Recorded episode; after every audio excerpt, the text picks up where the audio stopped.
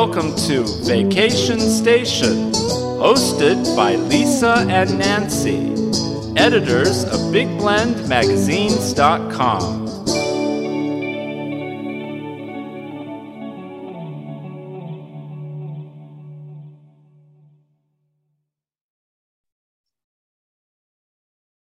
Hey, everybody, welcome to Big Blend Radio's second Friday food, wine, and travel show with the International Food, Wine, Travel Writers Association. We call them IFTWA. It's a shorter mouthful, but they really are amazing. Um, they're a great organization of travel writers, food writers, photographers, authors, destinations also make up the membership of this organization. And so every second Friday, we get to chat with travel writers about their destinations.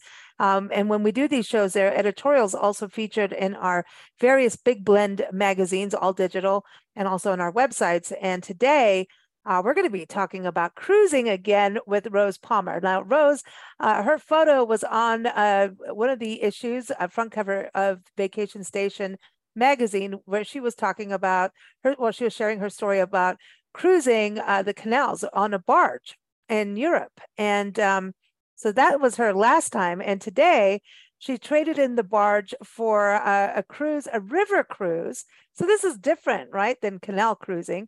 A river cruise uh, with Pandaw on the Mekong River, and this is all of her experiences in Laos, I think also Vietnam, Cambodia. But she's going to tell us all about it today, and it's exciting to have her back on the show. I encourage you to go to her website, quiltripping.com. She likes quilts quiltripping.com and also see her story. It's up on blendradioandtv.com. So welcome back, Rose. How are you? Fine, I'm fine. Thank you so much for having me back on your show. I look forward hey. to talking about uh, another favorite cruise company that I discovered last fall. And you like to float, don't you? this is cool. yes, uh, cruising floats my boat. That's uh, I, that's very true. It's a certain type of cruising. I like I like small boats. I like intimate settings. I like comfort. I like good food, good wine, and if I can get all of that while I'm on the water and see interesting destinations at the same time, that is pure perfection. You know, I, I really agree. I, I was looking at the photos, and um, the one is that sun deck out on the boat. And yes. it just like you could just sit out and they position the chairs which are like you know like poolside chairs but they look wider and more chilled out exactly and, and you just look out to the river and like it looks like it, it's it sounds like it was warm when you were there which it, it's asia right but um right but wow it, yeah it, it was it was warm but because the boat is moving it there's this just a slight gentle breeze and it was just enough that it made it very pleasant and very comfortable. So we actually um, on on the Laos Pandaw, we actually ate up on deck all but I think the last night when we were parked in um, Laos's capital in Vientiane, which was the furthest south that we were, and by that point it had gotten uh, quite a bit warmer. And that you know that evening we actually ate inside in the lounge area, which was air conditioned. But the uh, rest of the time we were outside. They had they had fans set up if and going if we needed them. And it cooled off in the evening. So even if the nice. the days were warm and, and humid which as you said it's southeast asia um, the slight gentle breeze from the boat moving and then um, the fans um, just was very very pleasant and uh, I, it was wonderful just sitting there in the lounge chair and watching the scenery go by Mm. especially mm. in Laos. So as you mentioned, I I did two cruises with Pandaw last fall, um, two back-to-back cruises. I took the, their very first Laos cruise after the pandemic when they started back up again. And that was an 11 day cruise. And we started at the border with Thailand and uh, cruised down for 11 days to the capital of Vientiane.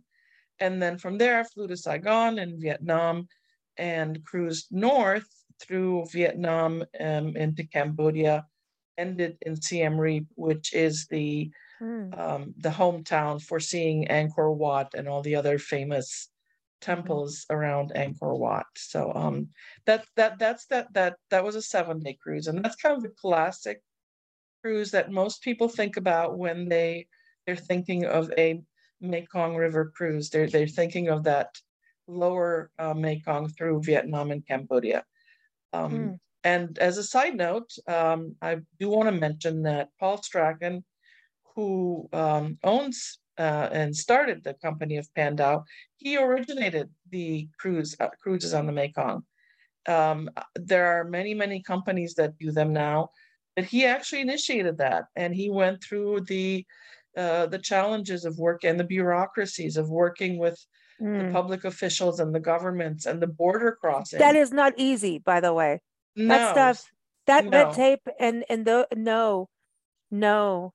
I mean, well, I now mean, it's easy. Um, you know, now yeah. it, was, it was pretty seamless. uh, the officials came on board. They looked at our passports, had a couple of cups of coffee, some pastries, and in a couple of hours, it was all done.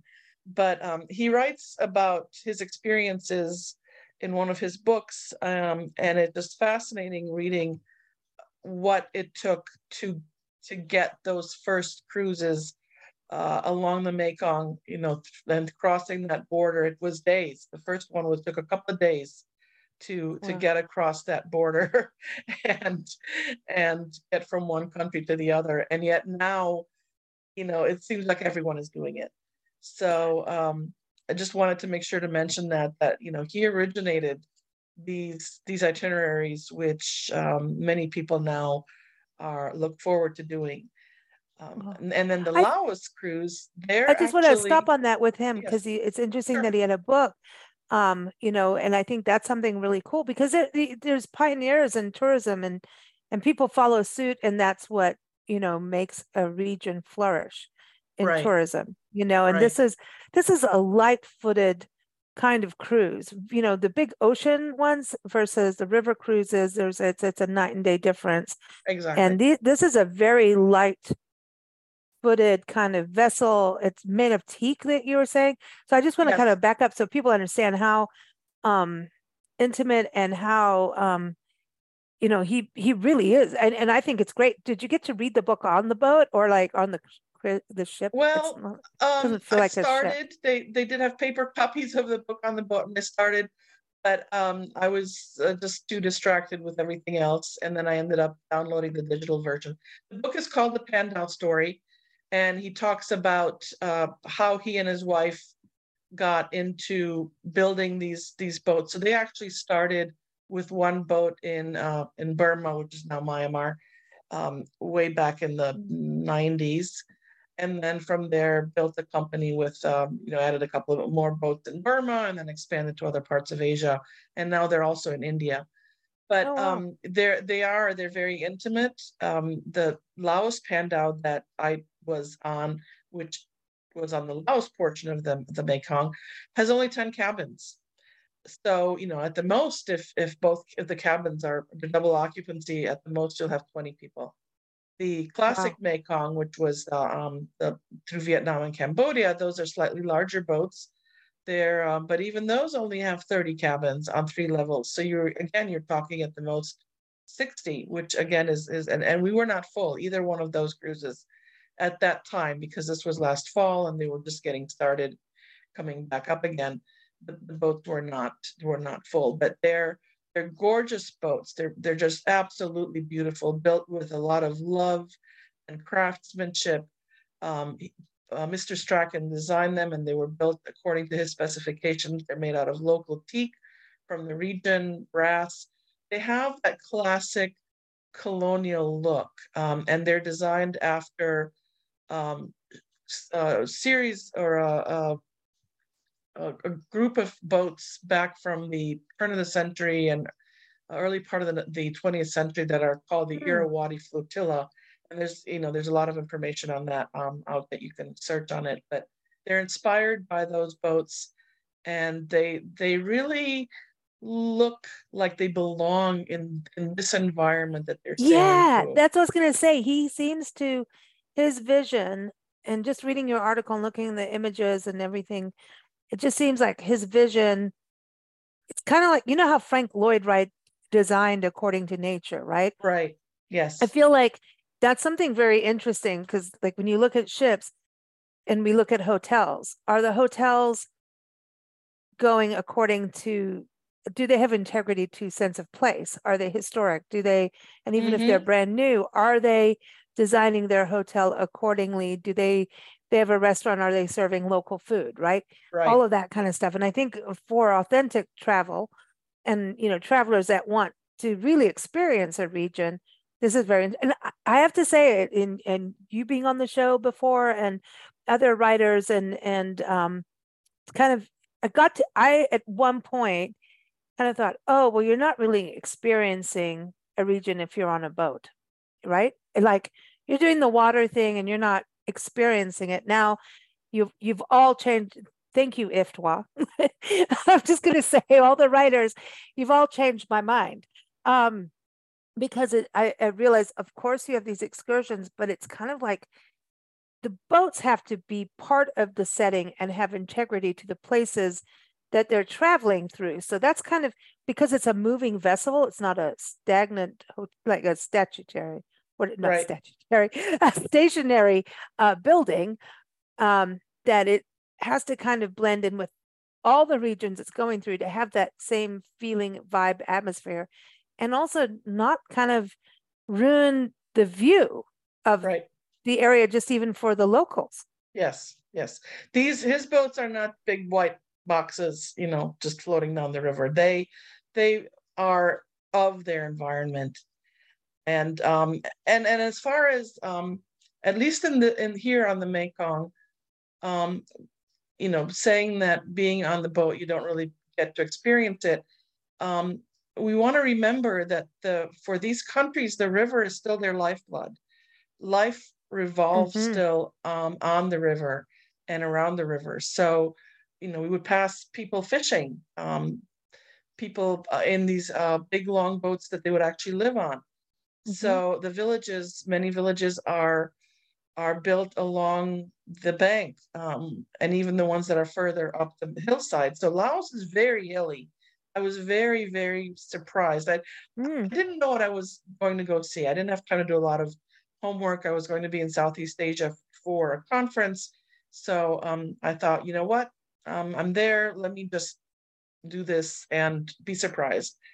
And um, I was uh, really very, very, very pleasantly surprised at how green and lush and hilly, almost mountainous Laos is. And very, very unspoiled and undeveloped as we cruised down the river. Um, unlike the lower part of the Mekong, when you know, as we were going through through Vietnam and, and parts of Cambodia, that that part of the delta is much was much more developed. Um, the the uh, I would say there were actually cities there that we passed by and, wow. and with, um, you know with bigger big buildings and but here um, it's just you it- you see the villages and sometimes you don't even see the villages because they're set uh, up on the hillside be- you know a, a little bit away from the bank. So um, the river is still the lifeblood so you're actually yeah part like of the it. nile yeah. And ex- It- yeah exactly just I, I know I just came from the Nile and it's very similar um, yeah wow okay she's um, floating again Yeah, I'm floating. That's me. I'm just I'm floating all around the world. But um, it- yeah. So you're. I, I like to say that I really um this these this cruise in, in Laos in particular, but both of them, um, I really felt like I was part of the scenery. In part, as you said, because of the design of the boat, and also because um the river here still is a very important part Mm. Of of the livelihood and the lives I- of the people in these countries. So i love see that. and because you got to get out too so yes, that's what I, you know, the excursion part I think is so crucial too, because that's what I was saying before. I always thought everybody's on a ship and they're just cruising. And look, I I am a huge fan of sitting on a boat and drinking wine and watching the world go by. I mean, that's and like train rides and things like that. Mm-hmm. Like that, I, I mean, if I could be in a limo going across the country, but then the limo has to go on dirt roads. Um, because that's what we do. But you know, sorry, I want to see wildlife, but can I have my champagne too? Um, you know, it'd be really nice. Um, but that, but that's the thing. Um, when when you're when you go on these cruises, you get they stop, you get to get out, and so you get to interact with the communities that Right. are connected to the river that you're going down. So you get to have that real tactile feel and understanding about that lifeline that you're talking about, that lifeblood. Exactly. This is this is it. So Exactly. um yeah, tell us a little bit about getting off the boat, what you experienced. Is Well, it a um, boat? Do we call it a boat? Is it a ship? Um, it's a sure, boat. yeah, sure. It's it's it's. I don't really. I'm not really quite vessel. sure what the what the time what the distinction is between boat and ship. You know, what size does it go from a boat to a ship? But um, so one of the Yeah. things I loved about Pandaw is they go out of their way to to to provide unique experiences. Even even if we're stopping in some of the typical tourist you know, or sites that people really want to make sure that they visit. So Luang Prabang in Laos is was a must to stop at. It's a Mhm. UNESCO. The town is a UNESCO World Heritage Oh, Site. wow, it's yeah. it's a um it, it it's the religious uh, heart uh, part of Laos. But um you know even there and then even as we stopped and visited the little villages, they really went out of their way to to provide unique experiences. So they would pick a village and we would just pull up to the bank. They'd, they'd drop the gangplank. The the crew would go out and they would dig stairs into the sand uh, up the bank so that we could, you know, all get up there easily. Um, I like to think it wasn't, it had nothing to do with the average age of the guests. It had Mhm. just more to do with courtesy. But regardless, um, you know, we didn't have to struggle climbing up these sandbanks or the hillsides to get to the villages. And then we would walk around. Um, you know, in a few of the villages, the uh, the women would see us coming and they would lay out their crafts and you know for us to Oh. peruse and and if we were interested in buying beautiful things, be scarves and little bags and and handcrafted, cross stitched, uh, hand stitched. Oh, here she goes. She's getting in there. They're saying quiltripping.com is the website. You know what I'm saying? right exactly um and and it i mean i hate to say it but for a steal you know it's just silk scarves that that the the women would you know make on handmade looms in, in their homes for for four dollars um it just you know was it was hard not to want to get one of everything it just I it's bet. beautiful and uh, you know they'd be there with their children and the children would be running around uh, playing laughing you know the young ones that that weren't in school um, and we would just you know walk through the villages and really see how they lived um, and we learned about the different sub ethnic subcultures within Mhm. laos and the different ethnic subgroups and and you know you had one group that lived lower down on the hillside and then another ethnic group that lives kind of in the middle of the hills and then one that lives higher up and then each one has you know a slightly different way of how they build their houses and how they live in Hmm. their houses and so, you know so our guide was spoke excellent english he was local obviously and he would he would explain all these nuances and what we were looking at and you know why you know why is this rice drying here in the sun on a on a tarp and where do they get it from and and I know how is this village making their living and um, just all sorts of, of of you know little things like that which if I was traveling on my own there's no way that I would have been able to do that at all you know I Oh, might be able to go to point. to Luang Prabang because it's a big it's a city and it's it has an airport and it has hotels and you know I could tour that on my own but I certainly couldn't pass through these villages and interact intimately with with the the local Yeah. people and and really kind of you know for a few minutes anyway for half an hour sort of connect with with with them Yeah. and, and and get a sense of what their lifestyle is like and and, and you know they, they they were happy they, didn't live like i do but um they seemed you know they certainly seemed happy But Mm. that that's a thing in like in Africa is like that too, man. It's Right, like right. you, you know, it's our happiness depends on our soul, you know. Um and, and bad things happen, sorry, in all of these countries and, and in Mhm. our country, right? right Um so there's always that negative everywhere, no Right. matter where you go. But I do believe Asia really does work on happy having like, you know, Bhutan is like that. The um Mhm. happiness factors is part of it uh life and cambodia though cambodians i mean that that is i mean there's stuff going on out in those areas too But um, Oh, the yeah, Um, Cambodia. I mean, talk about a difficult history. yeah, I mean that's some deep stuff. I mean, Right, and and we did, um, and I'll let you know, so when I was um on that on that cruise through Vietnam and Cambodia, when we were in Phnom Penh, one of the excursions was to go see the killing fields, and then Ugh. the um the there's a uh, one of the schools that the uh, Khmer Rouge used as um for torture and and for prisoners and all, and I I, I have to tell you, I really had to think about do I want to go see this? You know, I've, I've Mm. been to Europe, I've been to the concentration camps. I, I don't need to be, I don't need a physical reminder of man's inhumanity to man. I, I, Mm. I know it's there. I've, I've read enough history. You know, I don't need to be educated on it. But at the same time, because uh, as a travel writer and photographer, I felt I also had a responsibility to share this with others who would not be able to go Mm. there and see Good what point. it looks like now. So in the end, I did go, and I'm glad I went because it was it was a very obviously moving, but also a very interesting experience to see how they've memorialized and how they make sure that they don't forget it and the future generations don't forget what happened there at both of those sites. So um that yeah that Yeah. a- and at, but at- at the same time when I you know when you speak with the people in Cambodia, um I don't think there was a single person that we interacted with. So we had some of the staff on the boat were from Cambodia. Um, or when I when I toured Siem Reap and that area with the guides there and my driver, you know, and you ask them, well, about that time period, and there isn't a single person that didn't have a family member that was not impacted by what happened when the Khmer Rouge were in power.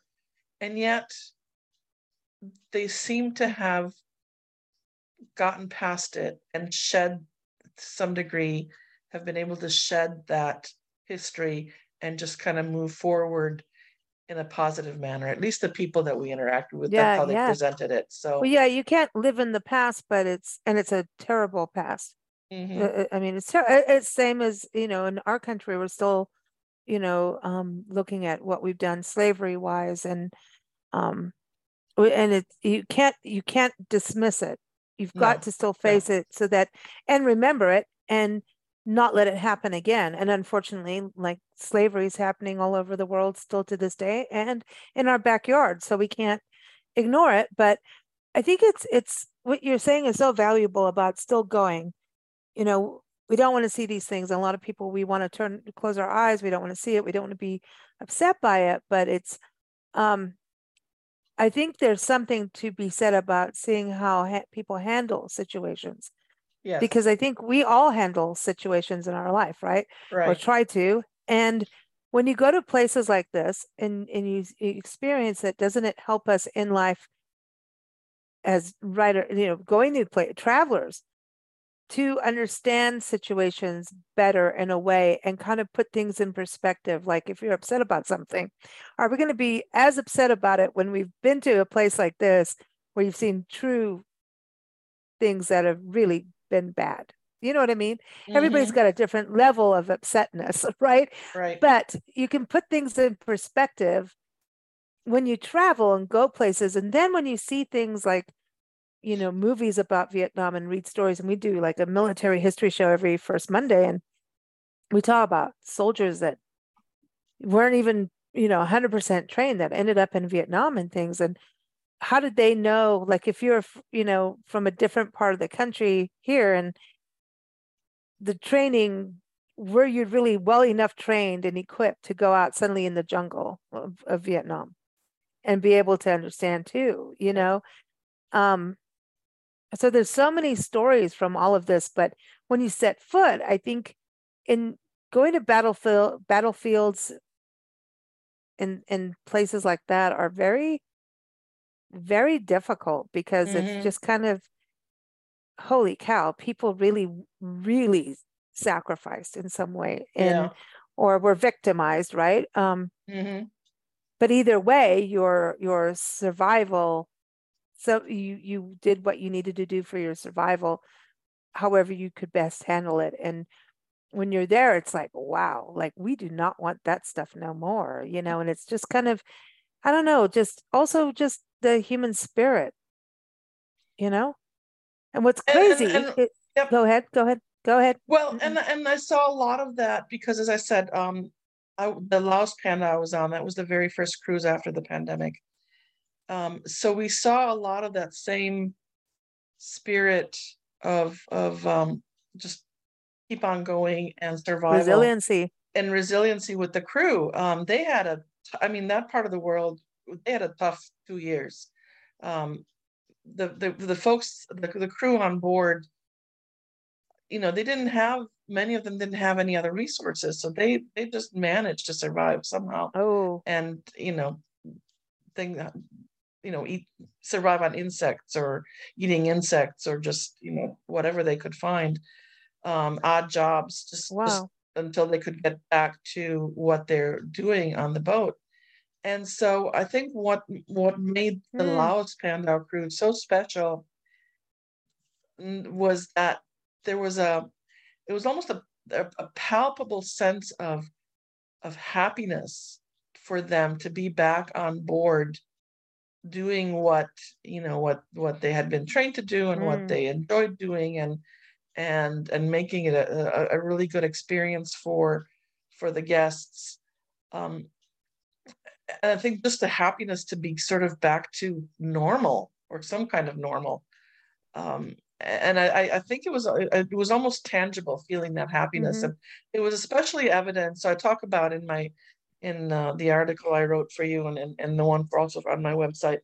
Um one of the best experiences i've ever had was on the laos pandaw. Um this is they do this for every cruise the boat pulls up to uh to one of the sandbanks. The the river Mhm. has a lot of large sandbanks in that uh, along that part of the river. The boat pulls up drops anchor and then the crew sets up a, a, a barbecue on the beach. It- it's essentially it's like being on the beach.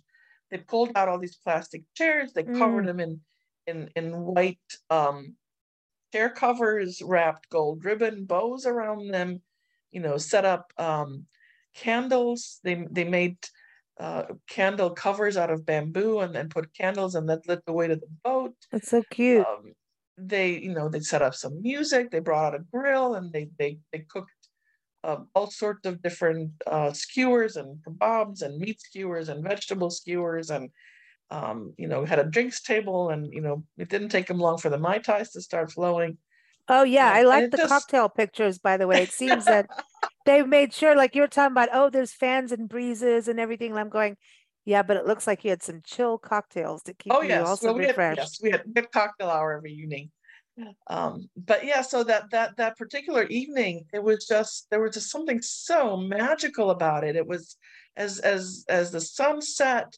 and you know you get that beautiful blue hour and you've got the the boat is lit up and Mm. you've got the candles lighting the way and then they lit a bonfire you know and we have soft music playing um and good food and just you know good camaraderie with with the other guests and and by you know by this was midway through the crew so by this point now we know the crew quite well and we're we're chatting and talking and joking around with them and um, it was just um, you know one of those evenings and then to top it off they had um, Hmm.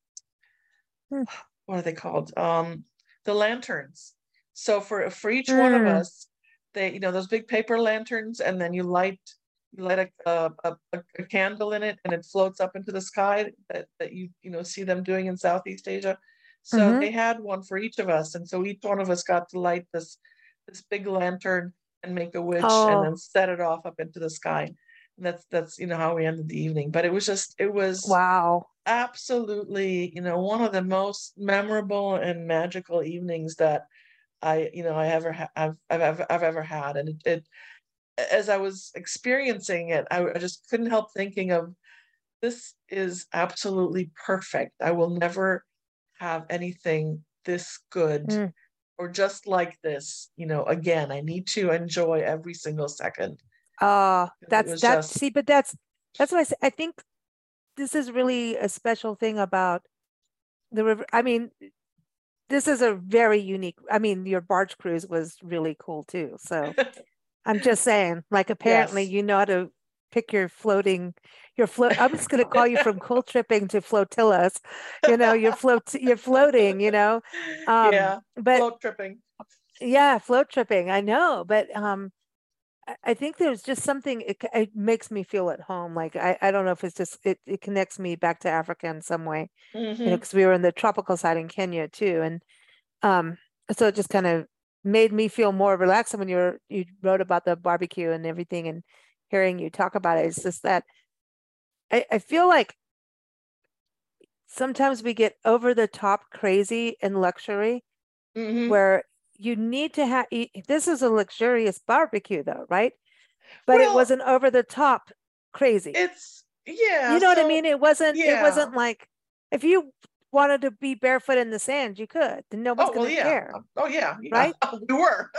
yeah exactly So, and i love the um, part when you said that you had to give up you had to surrender your shoes that's what i think surrender your shoes and so this is interesting because there's so many places you go where you know you're like oh you know as we pets at the country right they're like Mhm. suddenly go to the house you know you have to take your shoes off and i'm like dang it i wore the wrong socks today you know you, you know what i mean they 'Cause don't match. i'm always huh? in yeah yeah i'm like or Right. like there's a hole with my toe poking out or whatever you know it's just the way it is and i'm like oh you have to surrender your shoes and then he said then they clean them and give them back to you in your room Right. so like i know the hawaiian culture is very much like you don't want to bring in the the stuff from there to here and right. there's spiritual beliefs with this so tell me a little bit about that because you know i know a lot of people probably will go what what do you mean you're going to take my shoes well, so like um, take your when we- phone it's the worst if you take your phone away right no, they didn't. Yeah, no, we didn't take the phones away. Um, no no just but kidding um so when we when we came on board every time we came on board for an excursion um one of the crew would be there with a cold wet towel which was you know again Mm. southeast asia hot humid so that was very nice to be able to you know wipe your face and your hands. And then another crew member there was with um a nice little refreshing drink non-alcoholic just just something nice and cold and and very flavorful. And then um you know we they wanted us to take off our shoes and they would clip them together you know with the number of our room um and then they would clean them. And and it's you know it, it, it was kind of twofold reason. It makes their life easier on the boat if you're not tracking Mhm. all this dirt from from the villages and from you know wherever you've been walking um onto the onto the gangplank and onto the boat and into your room. It, it really makes it a lot easier. So it's it's there's a practical element to it. And um you know the first time it did take me a little bit by surprise it's like oh wow you're going to clean my shoes for me that's really nice but um yeah within you know with in under half an hour if that if even that long um, they would be outside my door or sometimes inside my cabin I never locked my cabin. You know what? Why? Why do I need to lock my cabin? Um, and um, nice and clean and ready to go for the next day. So if you do uh, a Pandaw uh, river cruise, you know, bring a pair of shoes for walking around on deck that are nice and comfy and easy to get in and out of, and then a pair of shoes for, for you know, gym shoes or whatever for your excursions and walks Mm. and in town and, and all that. Um, uh, but I um, think so- uh, I think shoes should always be on the comfort level when you travel. Exactly. Period. Yes. Don't try to Yes. do high heel. Like who? Oh, Does no, no, no, anybody no, wear high heels? No. I no, can't remember the last time I wore high heels. Right. It didn't. Oh, we had Oh. to do a seminar. We had to speak at a seminar, and then it then then you go, oh, let's do this, and then you try to stand up in a seminar and be the speaker. Yeah, that was stupid. Let me just tell you. We had to have a Bloody Mary very quickly because it hurt. it hurt. It hurt. It was not a good experience. But no, I think the the you know it's it, this is those little details that I think for travelers, and that's what you know travel writing is about. Is you don't you feel like when you go to places like this, you want everyone to know, like you, and then you you but you want the right people to go because it's such a magical experience. You don't It want is. someone to ruin the experience for the crew because don't you get attached to the crew?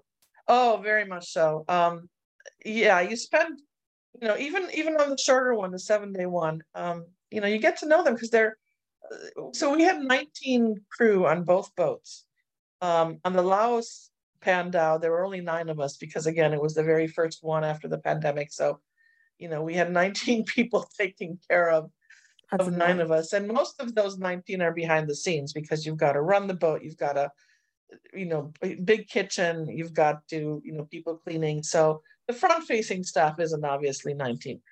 Um, but you know, you get to know the front facing staff very quickly. They they very quickly get to know what you like to drink um, for breakfast. You know, uh, do you like hot food for in the morning for breakfast? Do you just want coffee? Do you want tea? You know, what kind of cocktails do you like? Um, what kind of cold drinks do you like? And then how spicy do you like your food? So they they they're very attentive and they very quickly get to know you, um, but not in a but not in an obtrusive, clingy way. You know, just just very friendly. And yes, you, we you know we did get you know I do feel I did feel by the end of it that you know I was I was saying goodbye to to to close Mm. friends um, or even family that you know it was I was treated like like family and and they kind of Mm. feel that way because they're they they they take their ambassadorships for their their country very seriously and and that's how they see their roles on the boat i believe i think um, as ambassadors and representative of of these countries that we're passing through and and i really felt like they they were trying very hard to to you know present a a, a hospital very hospitable um presentation of Mhm. of of their their culture Yeah, they're proud. They want to have Yes, pride and, and show off like, yes. hey, this is, and I think that's part of um, putting history aside to move forward. That resiliency is about that. Mhm, It's like, Mhm. um, you know, in Africa, like, no matter how bad it is, no matter how poor someone is, they will shine their shoes. I don't care how bad the shoes are, they will shine the shoes. right and they Right. will put those shoes on and smile even if they're broken and the Mhm. soles are gone and i think that's a lesson for all of us. Yes. And i think travel really kind of makes you get over i i i, I just it is. I mean as a traveler don't you feel that traveling and going to these different countries and connecting and connecting with the crew whether it's the restaurant people the cruise ship people the riverboat people the you know the airline staff that you're actually dealing with people one on one with something that we're all going to have to get along to make this work right. You know what i mean? And you there is an intimate experience.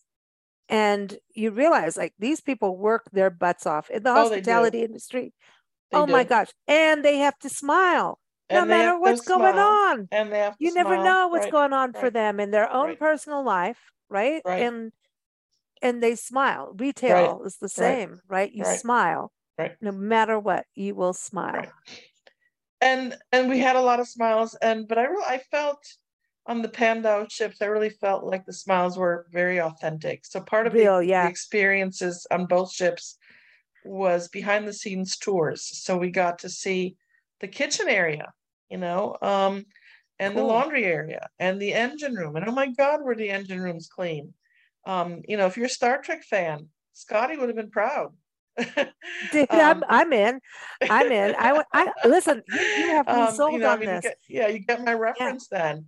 Um, Yeah. and then in in the in the bridge and um, watching the the boat captains, you know, as they're as they're taking us downriver or upriver. Um, but there was there was a definite pride and sense of ownership for their their the tasks that they were doing and for the boat that they were on.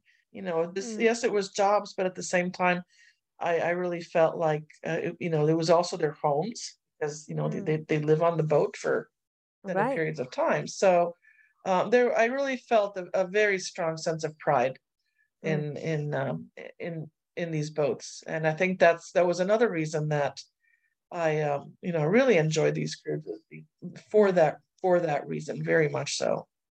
So what about the food? I want to touch on that. I know you had this amazing barbecue, but you Mhm. know, I, I a lot of people may be like concerned about, okay, am I going to be able to eat Southeast Oh, Asian food? Oh my gosh, yes. So Okay, I asked the the other question. thing. Yeah, so that's I mean that was the other thing that was very very nice is that you know, I love local authentic food, but the, you know, after a while, I want my I want my grilled cheese sandwich. You know, for, yeah, your body has to. You, it, it's an acclimation. I mean, they always say about Anthony Bourdain took antibiotics by the time he came home.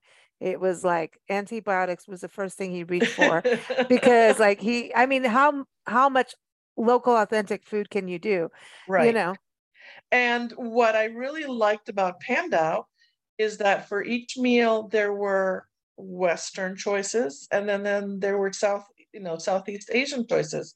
So if you know if I wasn't in the mood for for rice and and freshwater, you know, shrimp dish or freshwater prawns, you know, I could have uh, chicken or or beef or um, soup. And there was always the soups were fantastic. There was always soup at lunch and dinner. There was always a nice Mm. selection of of a variety of salads, you know, not just kind of your typical green salad, but just different types of salads. Very flavorful.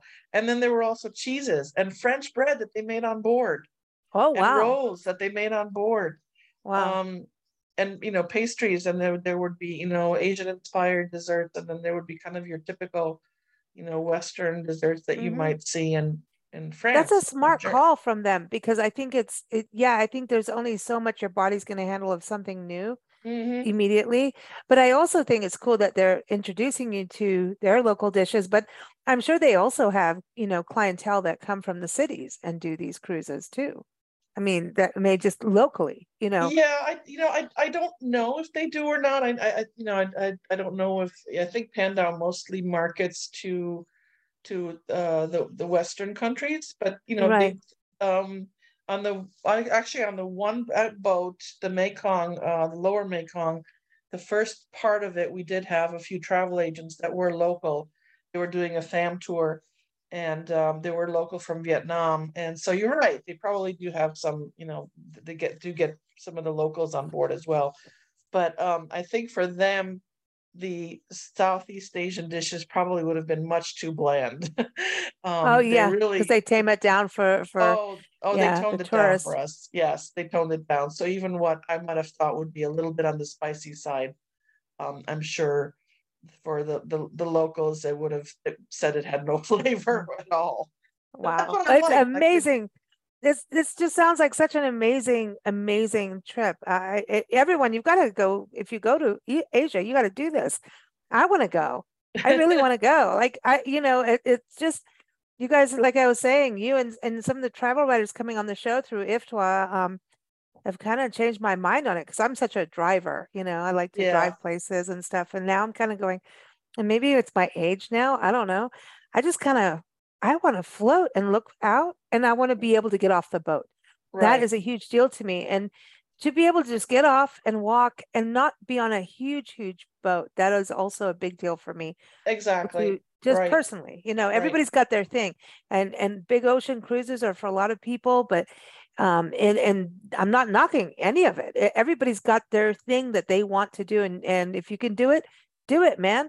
Um but it's it to me the the the river cruises and the barge cruises and these very unique small ships intrigue me because I love the fact that it's chilled out, relaxed.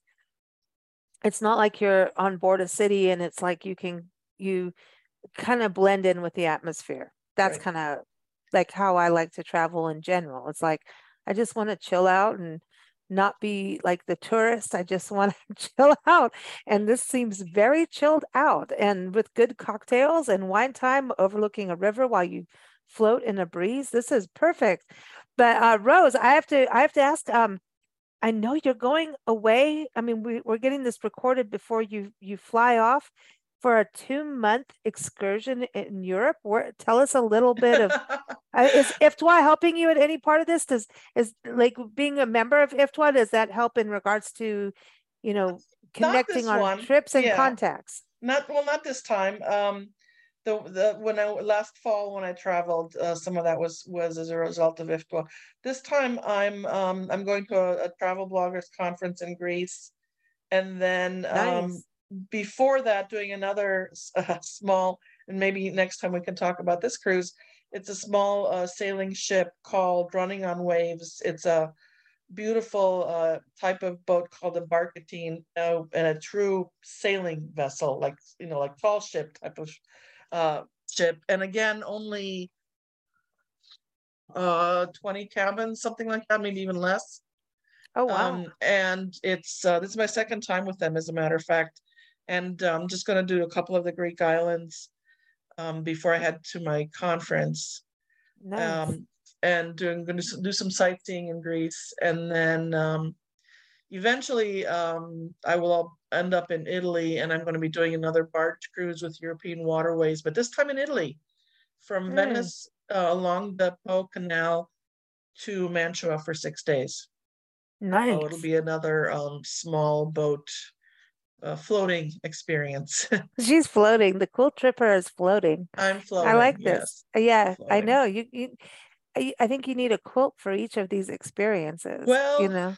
I um yeah, I haven't been lo- home long enough. I've only been home a few weeks this time, so I didn't really have a chance to make something for this trip. I, I do like to make quilts that you know inspired by my travel destinations. And I did have one for Asia. Actually, I traveled around for six weeks in Asia with with a quilt that I had made out of silk.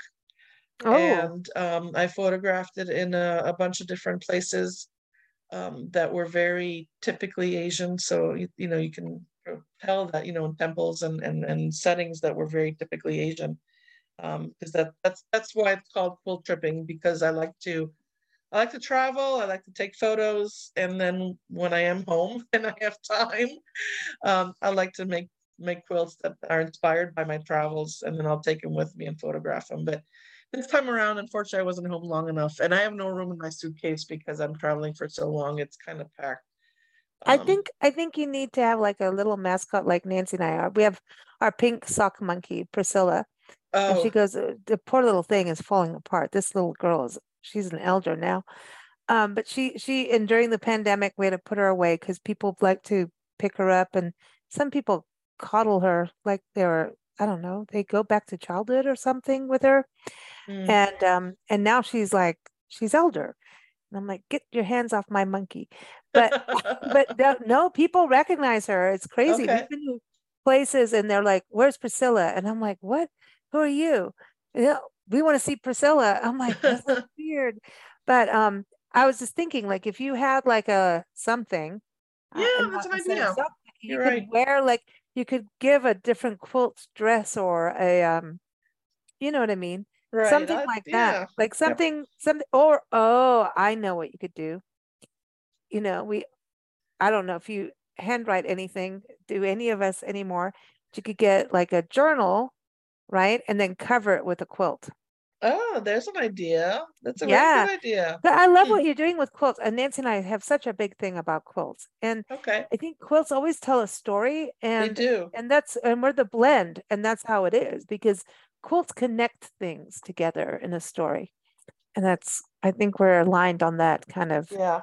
Yep. thing it's like oh yeah i mean look at what you, the stories you just told from a, a river cruise you know in laos and vietnam cambodia. Look at all these stories of the people and the crew and the barbecues and villages i mean and then going into the textiles. So suddenly it's silk right? Right. And and that was one of the we one of the uh, actually I think we went to two different silk places and saw how they they wove the silk fabric um, and went from all the way from the process from that was one of the excursions where we saw it go all the way from the the silkworm to the Mm. cocoon to removing the silk thread from the cocoon to um ra- you know spinning it and then weaving with it um so we, Mm. we and dyeing it we saw that whole process um that was just fascinating um I had I uh, had yeah. silkworms when I was a kid in South Did you? I had silkworms because we had mulberry trees, and then oh yeah yeah so there's a whole thing about mulberry trees and silkworms, and I had silkworms, okay and um, I fed them, and they did those silk cocoons, and then I looked. I mean, it's pretty magical. These things will come It out different colors. I mean, people would dye stuff and whatever. I didn't do that, but like it was they they look like it's almost like a Cheeto, depending. Um, Yes, but it- you, you- know what I mean? It's like a cheese puff more than a Uh-huh, Cheeto. Uh-huh, it and but it's like woven and it's absolutely amazing what nature does. Like Yeah. when you look at it's almost edible looking and then like cotton candy edible kind of, but then you know like that came out of a worm. You may not want to. But it I, I mean that whole process as a kid doing the silkworm thing, I think I drove my mom nuts because then I was like, I want a silkworm farm. Let's go. But I didn't do anything with the I mean, it was kind of crazy, but it's they're beautiful, aren't they? It's like a- the such a, colors. it is. It is such an interesting process. And then when you see how fine that thread is, That's what I and mean. then and then when somebody takes that thread so and is actually you know uses it to to weave and make a piece of fabric that's so so delicate and um brightly Oh. colored uh, just beautiful yeah Yep. Weaving is a huge other deal, man. That's a whole Mhm. other I don't know. I, I I've watched weavers, uh Navajo weaver in a a hotel in Gallup and she was doing the, the weaving and I'm just like, wow, look at that. You know where your designs are going. You knowing I- I mean, I've watched a lot of weavers, but like I, I just I don't know how they know what they're doing, but they do it and it's Right. beautiful. You know, I'm going to be one of those people that have to keep taking it out, you know.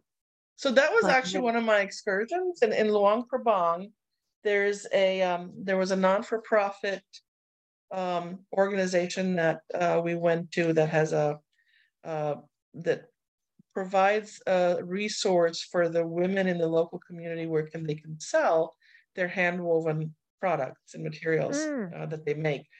And then they also offer classes. So um, I had the afternoon free.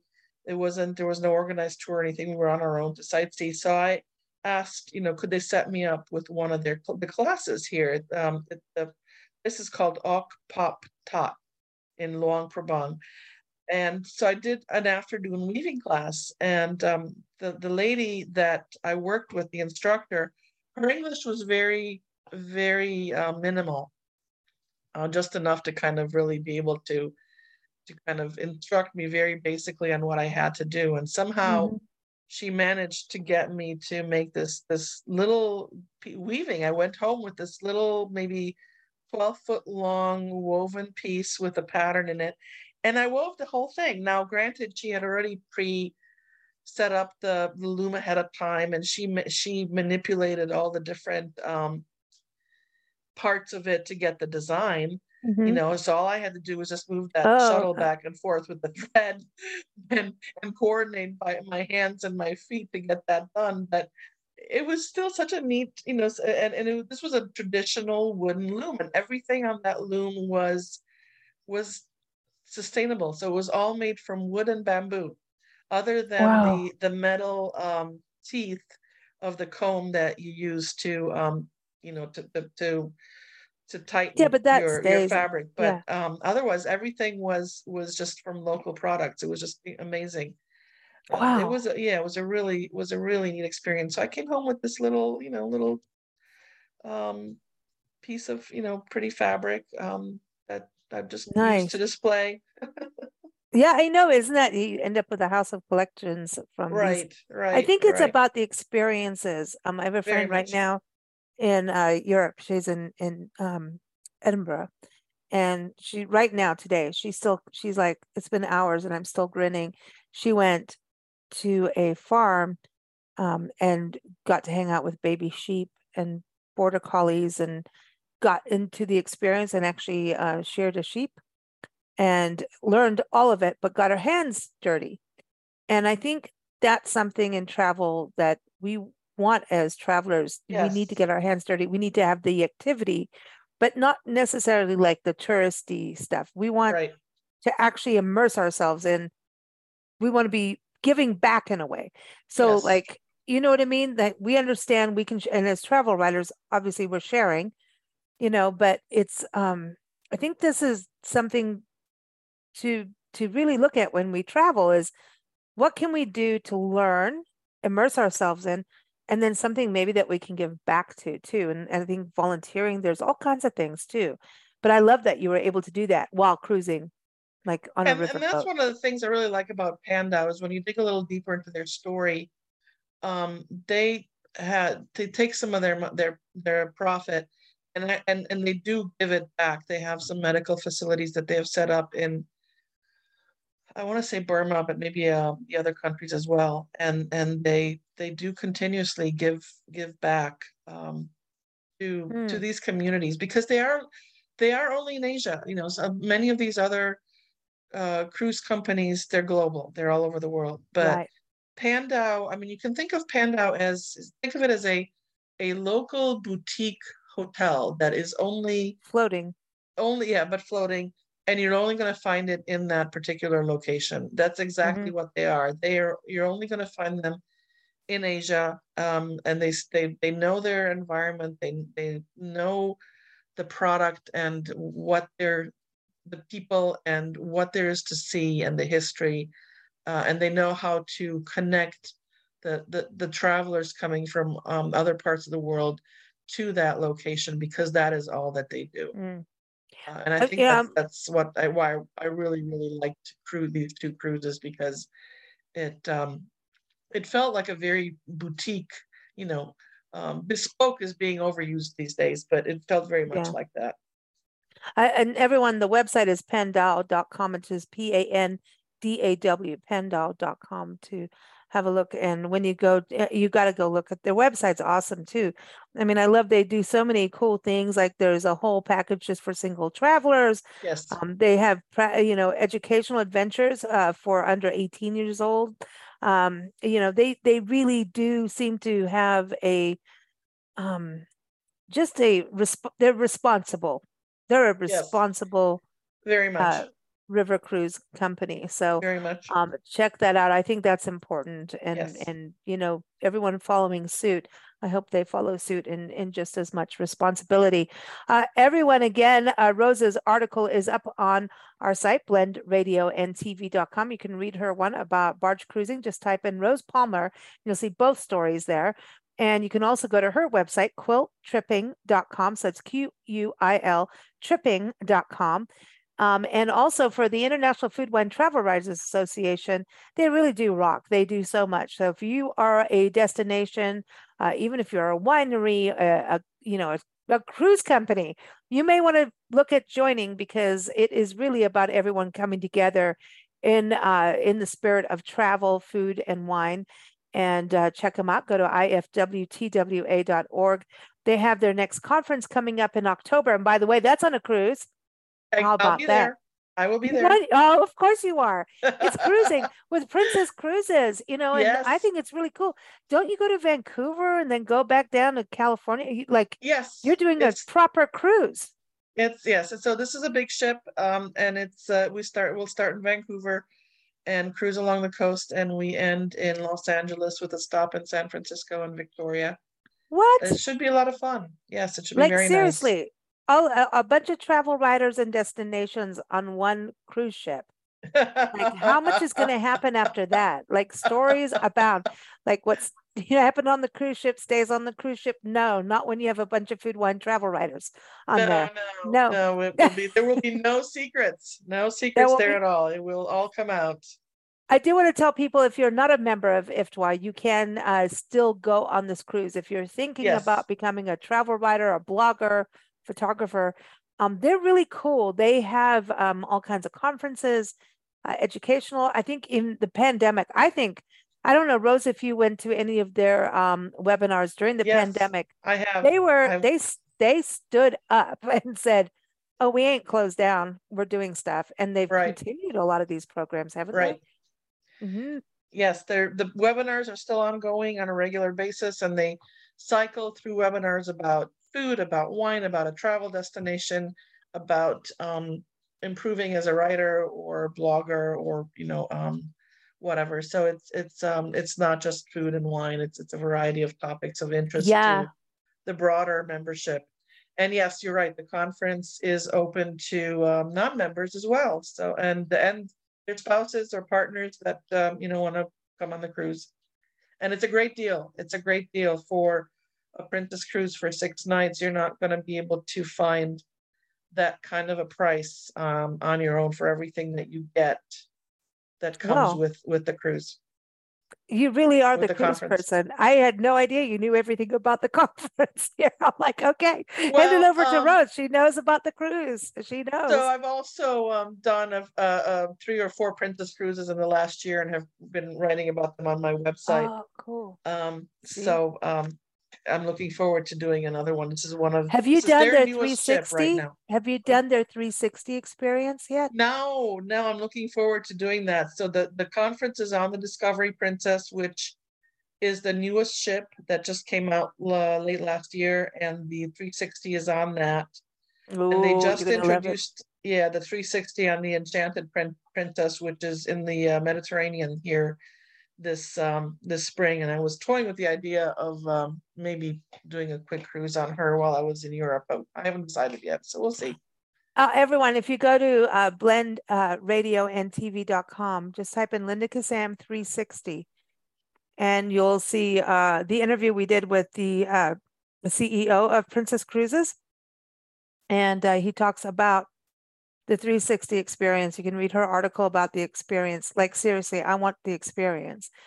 Like, it's one of these really crazy, cool, immersive experiences where things move on your plate. You go on like a virtual journey through the Mediterranean. And as they put up the photo of the cheesemonger kind of thing, you're going to eat the cheesemonger's cheese, but things are moving on your plate. Like there's lavender breezes with bees, and bees aren't going to sting you because they're not real, but it's there, but it's real, but it's not.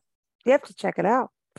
Like, and then there's something to do with with wine that's aged in the ocean or something, but no one will tell me what it is, and you basically have to go Okay.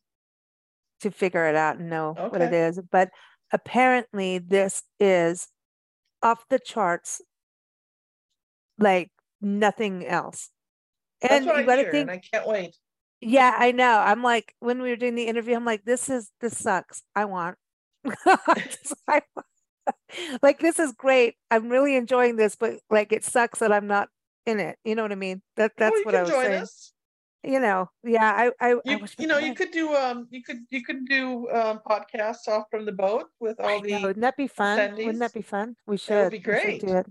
Yeah, be fun. should. It'd be super fun. We'll be in Maryland, but Oh, um, okay. we will do something on it at some point uh, for sure. Oh, I'm sure. Um, but yeah, and listen, um, I'm excited for you in Europe. I'll be following you on social media. Tell everybody the best places to follow you because you're going to be all over the place, and we want to see. we right. wanna So know. um, I'm quilt tripping on Instagram and quilt tripping on Facebook. I only do those two. That's all I do for now. Yeah, there, there's a line. so everyone again, quiltripping.com is a place, ifwtwa.org for the International Food Wine Travel Writers Association. And of course, keep up with us. We're here every second Friday talking to writers. Um, and we also have a second Tuesday, a third Monday, and a, oh boy, we have four shows. It's amazing. Um, but if you go to acast.com, just type in IFWTWA, and you'll also see that IFWTWA has its own uh, podcast channel now with us, and uh, there's a lot going on. So, anyway, thank you all for joining us. Everyone, happy travels. Thank you, Rose. It's always a pleasure. Thank you. Thank you very much.